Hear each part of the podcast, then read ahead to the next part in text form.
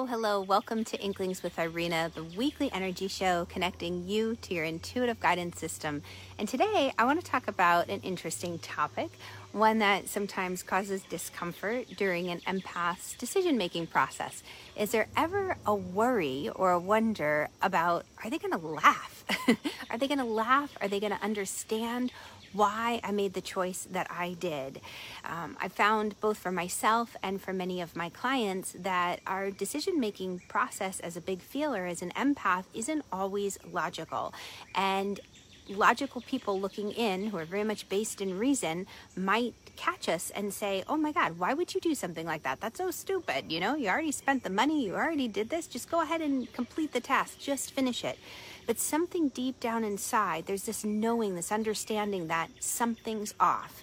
So, I want to talk about that today and share some stories with you to help you on your journey.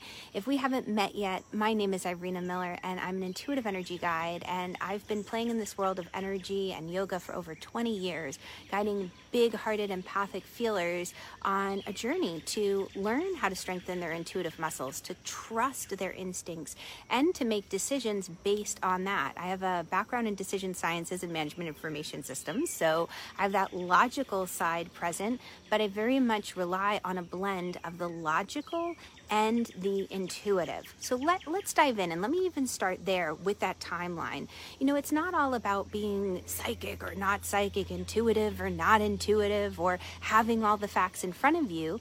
It's really a blending, and any empath or intuitive is going to become aware over time that it's not an all or nothing experience. It's very linear in the sense of there's a point where we have a certain amount of facts that we gathered, either from life experience, from study, from practicum. We have a certain set of facts that we know.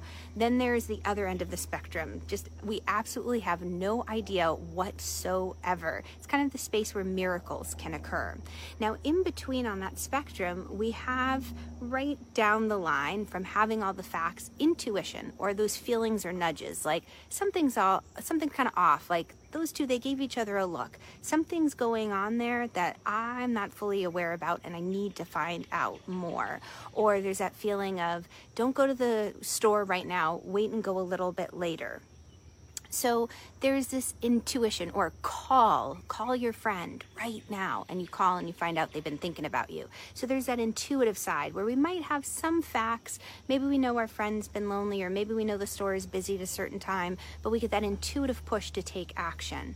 Then there's the realm of just psychic knowing, um, where information comes to us and we just have no idea where. We have no facts to base anything on. Um, we just get a knowing and we take action based on that. So, on the spectrum, what happens from having all the facts to having a feeling or a nudge, an intuitive hit or inkling, to those psychic experiences to just plain old miracles, we're usually operating somewhere kind of like uh, with a mix of all four experiences. Sometimes we'll lean more towards logical, but sometimes it'll just be, wow, I have no idea how I know this. I just know. So I want to share with you some stories of these experiences because maybe you've had them yourself and you thought if anybody finds out I ever did this, they're going to think I'm crazy. But I'm here to let you know you're not crazy. Um, there are others out there who have been experiencing this. So, for example, you know, if you've ever had that momentary feeling of, you know, I've paid for this hotel room on the road. I've had a client who's experienced this herself. Um, she's on an adventure traveling and she drove up to the hotel and got this anxious feeling and decided, hey, I'm not going to stay here. It just doesn't feel right. Something feels off. Um, at that point, she couldn't get a refund for her, her hotel. Her next stop was a three or four hour drive away. And she decided, you know what? I'm going to trust my intuition and I'm not going to stop here. She kept on driving. And anyone else that she told that to, she was sharing it with me, might think that she's absolutely out of her mind because she's incurred that cost. She has to pay for that hotel room. But I applaud her for her trusting her intuition. She knew something was off and she didn't stop. So, you know, if you've ever had a feeling that you've trusted that doesn't seem logic based, you know, give me a little emoji in the comments below because we're not alone. I have another client who moved heaven and earth to move to a tropical paradise, literally, because she loves swimming in the ocean.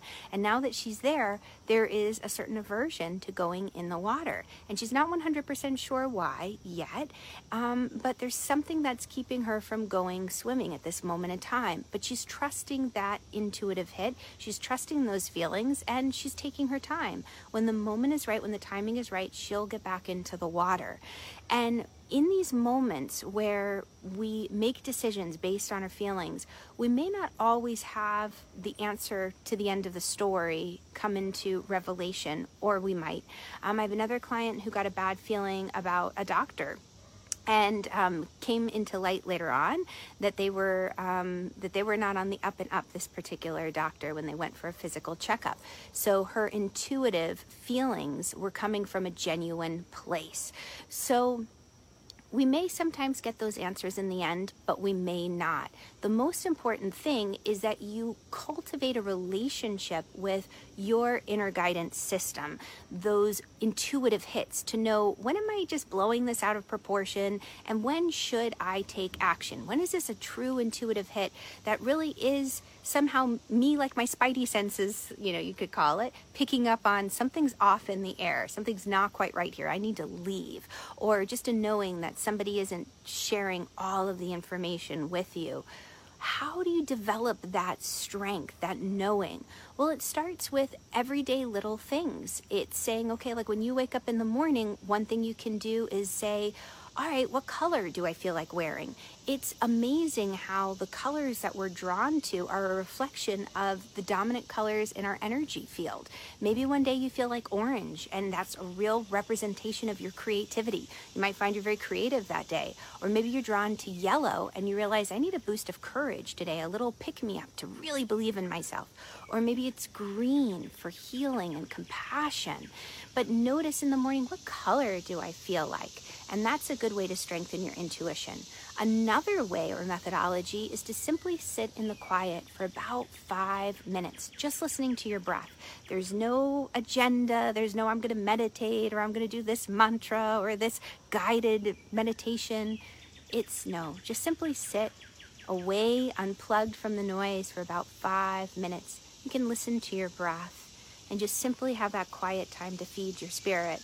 And then finally, you can do something like muscle testing to check in. And there's a lot of different ways to muscle test. You could even use a pendulum to say, okay, is it in my highest and best interest to eat this for lunch or eat that for lunch? Right? Simple decisions or choices that don't have a huge cost to us, whether it's an energetic cost or monetary cost. We start to realize those little decisions, everyday decisions, when we see that oh, I chose the color that I felt really good in, or um, this became fun. My yoga class that I taught years ago, um, my studio, I had a couple classes where everybody would show up in the same color, or we'd do complementary colors, and it became like a running joke. But I said, okay, guys, tune in and see what color do you feel like wearing today for the class. And inevitably, we all showed up in the same color or in complementary colors. We got very advanced with that.